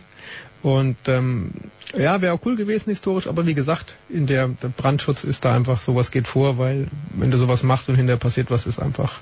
Wenn du dann aus Versehen die Residenz abgefackelt ja, hast. genau. Ne? Das möchte ich jetzt Machst du dich unsterblich in Würzburg? ja, aber auf eine Art und Weise, die ich jetzt Die nicht haben willst, ja. wirklich. Also ähm, ja, auch Negativpresse ist Presse, das habe ich schon verstanden, aber Mhm. das wäre, glaube ich, eine Schippe zu viel. Und ähm, dann sind wir halt eben zur, zur Landesgartenschau äh, gekommen und ähm, haben da ein Gebäude, also ein Graffiti-Gebäude, die alte Shopping Mall. Mhm. Ähm, Da muss man sagen, war ja früher für die, die es jetzt nicht kennen, die jetzt hier aus der Region sind, ehemaliges US-Gelände. Ja, äh, Leighton Barracks. Leighton, Leighton Barracks, Ja. genau. Da Korrekt. waren also jede Menge Army-Stationen. Ich kenne es noch von früher, war ein Traum, ne? In der PX einkaufen, billig tanken, Riesensteaks und Dr. Pepper bis zum Umfallen, ne? Ähm, Nichtsdestotrotz, äh, irgendwann waren die Amis weg, dann hat man überlegt, was macht man mit dem Gelände. Vieles der Uni jetzt zugute gekommen da oben am Hubland und ein Teil wird eben ins Landesgartenschaugelände. Und diese Shopping Mall ist wirklich riesig ja. Semi-hübsch eigentlich von außen ursprünglich mal gewesen, aber inzwischen mit den Graffitis auf jeden Fall spannend. Ja, auf, hat einen ganz besonderen Charme. Ähm, wir haben den, wir haben das, die Location gesehen und die, ähm, die Frau Claudia Knoll hat von Anfang an signalisiert, sie ähm, hilft uns da, unterstützt uns. Ähm, das Einzige, was wir brauchen, ist eine Heizung, wenn es kalt ist. Und es ist ja gerade aktuell kalt. Das Heizungsthema haben wir geregelt. Ja, habt ihr perfekt hinbekommen, ne? Ja, mir wäre ein paar Grad wärmer lieber, aber na gut, das ähm, kann man nicht steuern, das war uns von vornherein klar. Und ähm, ja, jetzt geben wir da mit unseren ganzen vielen Partnern und Sponsoren da richtig Gas und ähm, ich bin wahnsinnig stolz darüber, dass in der Region es auch relativ einfach in Anführungszeichen so war, äh, einfach Menschen zusammenzutrommeln, die sagen, wow, endlich macht einer was, wir lechzen danach, lass es uns gemeinsam machen und lass uns Großes vollbringen. Also, meine, wir haben neun Weingüter, Mhm. ähm, alle aus der Region, die man da ähm, dabei haben muss oder sollte. Gibt noch ein paar mehr, klar, aber irgendwann war einfach die Kapazität auch begrenzt. Ähm, wir haben einen Bierstand, wir haben 22 Gastkochstationen, von denen ähm, zwei ähm, draußen grillen werden. Das sind die Mutigen bei dem Wetter. Das eine ist der Bernhard Reiser, der Sternekollege aus Würzburg, ähm, der einen 4x4 Meter Grill aufbaut und das andere ist der Fabian Beck. Als Grillmeister sind die prädestiniert, die wollten das auch. Ich habe mehrfach gefragt wegen der Kälte, die sagen, ne, wir machen das so. Und dann haben wir drin zehn Küchenstationen, die zweimal bestückt werden. Das heißt, ähm, Einlass ist 18 Uhr, Start 19 Uhr, dann gibt's von 19 Uhr bis ähm, 21.30 circa die ersten zehn ähm, Minigänge zum Abholen von den Stationen und danach nochmal die anderen zehn Köche quasi ähm, mit den anderen zehn Gängen. Und ähm, das ist halt schon mal eine Hausnummer, das muss man Das heißt, ich kann also quasi aus 22 kleinen Gerichten mir das zusammenstellen. Oder wenn ich hardcore-mäßig drauf bin, alle 22 probieren so ungefähr, ne? Ja. Im Lauf des Abends und habe dann noch neun Winzer, die mir äh, und einen Bierstand, die mir dazu Getränke reichen. Genau, also eigentlich haben wir noch so, so sogar so zwei, drei Sachen mehr in petto. Die noch nicht Ähm, alle verraten werden können. Ja, es gibt sowas von, von verschiedenen Sachen, von einer netten Dame, die Olivenöl herstellt, die macht da einige Geschichten. Dann haben wir in der, im, im, es gibt noch Giveaway-Päckchen, so Überlebenspäckchen für hinterher mit, mit Sport. Falls man nicht satt geworden ist, ne? Ja, auch mit Sport, also schon. Ne? Schon wieder abtrainieren dann das Ganze, bisschen, ja, okay. Aber auch Pralinen oder Schokolade vielmehr und ähm, solche Sachen. Und ähm, ja, wir haben ein Käsebuffet, das wird bestimmt, weiß ich nicht, sechs, acht Meter lang sein. Und es wird alles schon eine Nummer größer, wie man es kennt. Und es ist Mhm. natürlich in der Vielfalt. Ne? Also wir haben acht Sterneköche und ähm, der Rest sind alles ähm, lauter bekannte Gastronomiepersönlichkeiten, die, ähm, also um jetzt jeden einzeln vorzustellen, reicht die Zeit einfach nicht. Das sind alles ähm, Freunde, Bekannte, tolles Netzwerk. Und ähm, ich will auch eigentlich keinen herausstellen, außer vielleicht ähm, den Bernhard Reiser, weil Mhm. er einfach bei dem, weil er von Anfang an gesagt hat, sensationell, mach das, ich, wenn du was brauchst, ruf mich an, ich unterstütze dich mit allem, was ich hab. So. Und das ist so, das ist das, was Würzburg verkörpert und das ist das, was ich da erfahren habe als Initiator und Ideengeber des Events und so habe ich wahnsinnig viel Hilfe bekommen und ich mache mir keine, also ich habe viel Respekt vor der Veranstaltung Mhm. und natürlich auch ein bisschen Muffe, ähm, weil wenn der Strom ausfällt, ähm, haben wir ein Problem. Dann wird gegrillt, ne? Dafür ist aber die Stadt Würzburg da auch wirklich ähm, dabei und daran interessiert, dass das passt. Und ähm, alles andere ist glaube ich. Man muss es vielleicht nochmal klarstellen, du hast eine Location Abend. genommen, die eigentlich äh, leer steht, mehr oder weniger, ne? Aktuell Und noch. zum Leben erweckt, ja. Genau, also danach, nach, äh, also zur Landesgartenschau kommt ein Caterer rein, mhm. dann kann man da drin auch essen und danach, nach der Landesgartenschau wird das ganze Gebäude auch abgerissen. So ist der aktuelle Stand. Das heißt, wir haben da wirklich eine Unique-Geschichte, eine einzigartige. Äh, das wird auch nicht nochmal wiederholbar sein, weil wie willst du es machen? Das, die Location existiert Genau, da auf jeden Fall nicht. Und das ist natürlich, ähm, und dann natürlich zur Eröffnung der Landesgartenschau in Würzburg vorher, wo eh jeder, glaube ich, heiß auf die Location ist und das mal ganz sehen würde da oben, äh, in eine Baustelle rein, letztendlich so ein Event zu platzieren mit allen Partnern, äh, Sponsoren und, und Freunden, ist, ähm, erfüllt mich mit wirklich viel Stolz. Aber ich muss sagen, ich bin auch froh, wenn es rum ist. Ich sage auch jedem die ganze Zeit, ich mache es nächstes Jahr nicht mehr. Aber heißt nicht, dass es das nächstes Jahr nicht vielleicht doch gibt.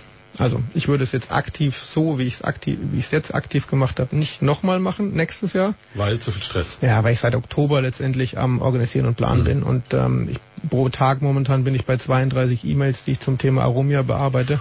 Schön. Und ähm, wir haben schon Facebook-Gruppen, gerade im, im Köche-Dings, da schicke ich die Infos über über über die Leitung und schreibe gleich dazu, äh, bitte nur melden, wer wem irgendwas nicht passt. Mhm ne, weil sonst bist du einfach, da geht es ganz, also es geht eh früh los mit Telefon klingeln und ähm, dann das rechnen wir haben glaube ich alleine 40 Zimmer, 40 Hotelzimmer nur für Köche und ähm, Hilfe. Man muss ja rechnen, wir haben 22 Gastköche. Ich habe natürlich keine 30 Leute von meinem Team irgendwie, mhm. die ich da hinstellen kann zur Unterstützung, aber ich kann den Koch nicht alleine kochen lassen. Also ich gehe auch irgendwo mit zwei, drei Leuten hin. Also habe ich jeden drum gebeten, bitte bringt so viel Equipment wie möglich mit. Mhm. Ähm, bringt euer Essen, wenn es geht, fertig vorbereitet mit, damit nicht 20, 30 Leute oder 40 Leute bei mir in der Küche alles vorbereiten. Du musst natürlich abstimmen, dass jeder was anderes kocht und alles zusammenpasst. Und ja. Boah das ist von der Orga her mal mit, mit allem anderen äh, zu sagen, okay, ähm, jeder, jeder Partner und Sponsor hat die Möglichkeit, sich so zu repräsentieren, wie er es für richtig hält mhm. und wie es ihm auch gefällt. Ne? Das ist für mich auch noch eine ganz wichtige Geschichte gewesen, weil letztendlich soll es ja eine große Netzwerkparty werden, wo ähm, der Gast einfach auch weiß, dass für den Preis, ne, wir reden über 99 Euro Stehticket, äh, brutto und äh, 149 Sitzplatzticket, ähm, das ist einfach betriebswirtschaftlich nicht machbar. So. Also sprich, du verdienst damit eigentlich null Geld. Null. Null, ne? Null. Ja. Und wenn wir nicht so viele Hilfe hätten und wenn wir nicht so viele Leute hätten, die einfach kommen würden, um gemeinsam was Großes zu machen, dann würden wir, glaube ich, 40.000 Euro Kosten erzeugen. Wie viele Leute kriegt ihr unter bei der ganzen? 450. 450 ja. Gäste. Und wenn jetzt jemand zuhört und sagt, Mensch, das klingt großartig, nächsten Samstag habe ich noch Zeit, dann sagst du, aber es sind keine Karten mehr da. Ne? Genau, dann sage ich, wir sind ausverkauft. das ist brutal, aber da muss man durch. Verdauen Sie das kurz, wir machen eine kurze Pause, gleich sind wir wieder da.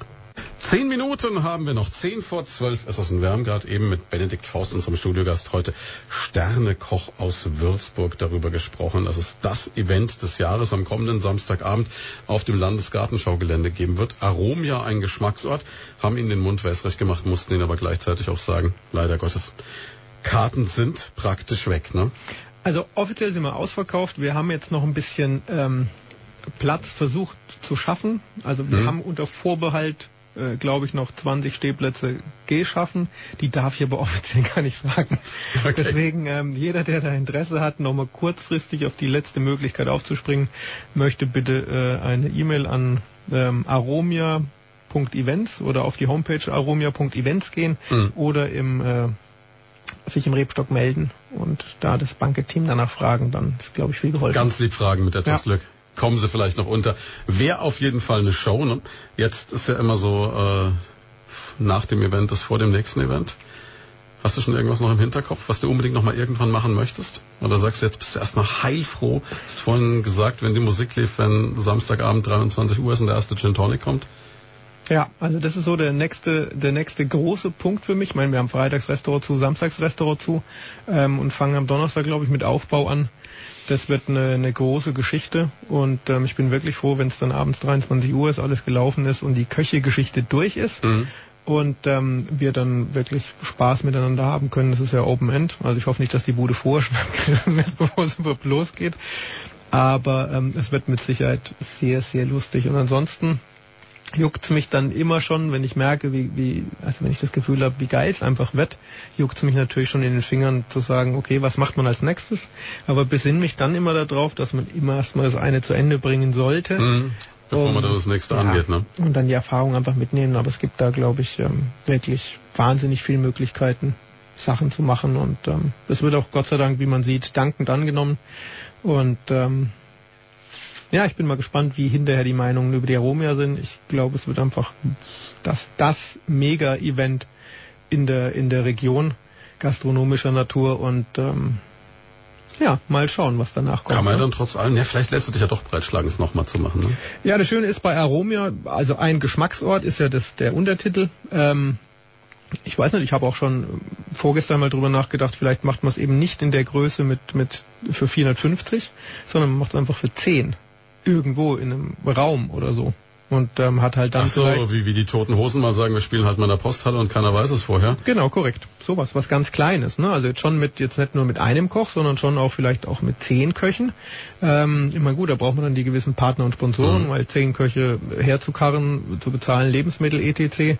für zehn Gäste, das, ähm, also da müsste der Gast, weiß ich nicht mal geschätzt, so fast 500 bis 1000 Euro für die Karte zahlen aus dem Bauch raus. Das ist, glaube ich, bisschen, ähm, also vielleicht gibt's so welche, aber ein bisschen heftig. Zehn gibt's da bestimmt in der Region, aber Aber ob die, dann 10.000 auch, nimmer, ne? ob die dann auch können, dann ist auch die Frage. Mhm.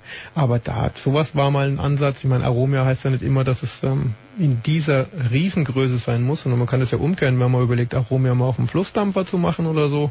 Ähm, das sind auch alles Geschichten, die, vielleicht machen wir mal ein Kino, keine Ahnung. Ich bin da entspannt, Spannend, offen für alles. Und Sache auf jeden Fall. Ne? jeder, der eine geile Idee hat, kann da gerne auf mich zukommen und ähm, mich da kontaktieren. Nächste spannende Nummer, die du vorhast, du hast vorhin schon mal so erwähnt, sind äh, unter Umständen Kochkurse jetzt dann, ne? Ja, Und ähm, ja, was- würde man dann lernen? Lernt man dann bei dir dann, dann doch wieder so dieses die perfekte Bolognese, wie ich es äh, per Fernkurs über YouTube gelernt habe, oder dann schon eher dann was fränkisch Außergewöhnliches? Oder richtest du dich nach den Wünschen der Leute? Wie? Sowohl als auch. Also ich glaube, Mhm. da ist Wunsch der, der, der Menschen wirklich für mich ähm, an oberster Stelle. Also ich kann von Sterneküche, fränkischer Küche, internationaler Küche, regionaler Küche bis hin zu Burgern, äh, Burgerkonzepten, ähm, Freaky, Freestyle, dies und jenes ist, glaube ich, mein Portfolio da sehr groß. Mhm. Ähm, für mich ist wichtig, äh, an erster Stelle steht immer das Entertainment. Das heißt, ähm, mal unabhängig von dem, dass das Essen lecker sein muss, Sollte doch Spaß bei der Nummer haben. ja, richtig. Spaß ist Kein das A und, nee. Spaß ist das A und O. Lernen sollte man was. Drei, vier Sachen, drei, vier Rezepte pro, pro Durchgang. Ähm, und dann ist es das auch schon. Und wenn die Leute merken, dass sie abgeholt werden, also mitgenommen und abgeholt werden, dann ist das einfach ähm, die richtige Mischung. Und dann, wenn sie rausgehen und hinterher sagen, wow, das war cool, uns hat richtig Spaß gemacht und lecker war es auch noch, dann ist das das, was ich bei, bei Kochkursen eigentlich erreichen will. Und es, äh, was, was ich immer wichtig finde, es ist auch so, dass es reproduzierbar für die Leute zu Hause ist. Also sie werden jetzt nicht irgendwas brauchen, was sie einfach nicht haben. Also oder oder irgendwas machen, was so kompliziert ist, dass sie es zu Hause nicht mehr hinkriegen. Nee, ich habe ja zum Beispiel auf YouTube ähm, irgendwann mal ein Gericht Lachs Litschi Erdnuss gemacht Mhm. ähm, und gelber Rettich oder so oder Gurke. Das ist für mich so eine so eine Institution aus lauter gekauften Produkten, also Mhm. Litschi aus der Dose, ähm, Wasabi Erdnüsse fertig, ein bisschen gelber Rettich aus einem aus einem ähm, asiatischen Shop und ähm, ein bisschen rohen Lachs dazu und schon hat man einen Umami-Effekt, weil einfach süß, ähm, sauer, Schärfe, Nussigkeit ähm, und roher Fisch einfach eine, eine super Symbiose eingehen. Das Wort muss man vielleicht erklären. Umami. Mhm. Äh, Umami ist der, die fünfte Geschmacksrichtung und heißt quasi wohlschmeckend. So, das ist so. Und das ist so eine Kombination, die man erreichen Genau. kann, wenn die Sachen harmonisch miteinander genau, richtig. verschmelzen. Ja.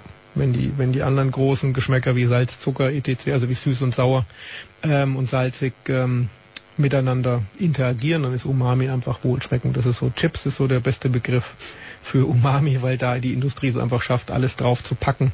Dass Das- es dann am Ende echt lecker ist. So, dass man, wenn man den ersten gegessen hat, einfach 500 weitere essen kann, ohne dass was passiert.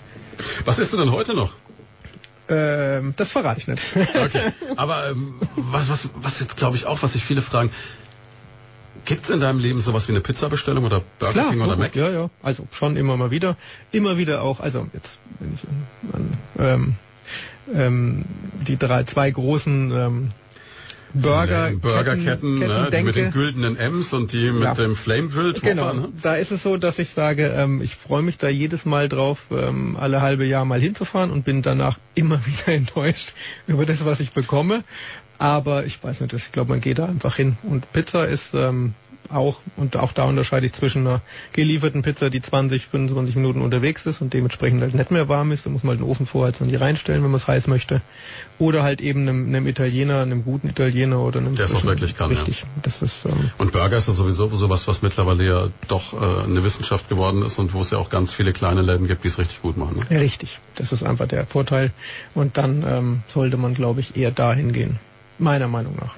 Was wir noch gar nicht erwähnt haben, ist, dass du trotz allem äh, verblüffend fit bist und äh, gut, haben jetzt leider nur noch zwei Minuten Zeit und nebenbei noch ein bisschen Ernährungsberatung machst und äh, dass also offensichtlich gute Küche nicht äh, zu äh, barocken Formen führen muss.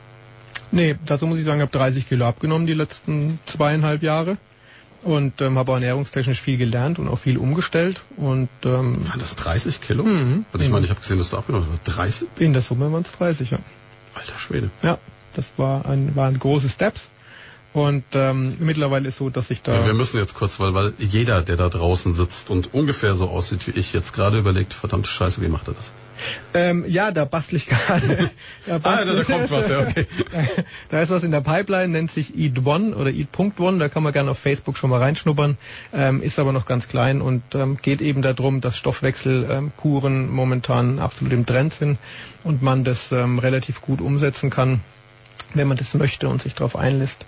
Es geht immer um eine Ernährungsumstellung, es geht immer primär um den Verzicht, um den Körper zu reinigen. Auch da braucht der Körper, der Stoffwechsel braucht einfach ein Reset, weil wir alle leben durch die Industrie ähm, im Einschlafmodus und je älter man wird, desto weniger ähm, passiert da eigentlich, es sei denn, man macht natürlich viel Sport und so ist es immer eine Ernährungsumstellung, die damit einhergeht.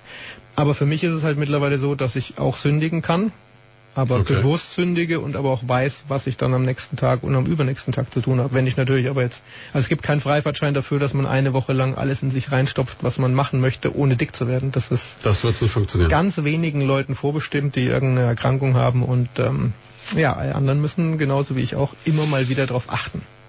Es ist bitter. Und mit diesen Worten entlassen wir Sie jetzt ins hoffentlich opulente Sonntagsmahl. Vielen, vielen Dank, dass du da warst. Viel Danke, Erfolg gerne. nächsten Samstag. Daumen sind gedrückt und äh, wir freuen uns schon aufs nächste. Und äh, spätestens, wenn du dann das Geheimnis lüftest, wie man 30 Kilo in zweieinhalb Jahren abnimmst, äh, bist du wieder fällig, dass du hierher musst. Egal wie viel Stress du hast.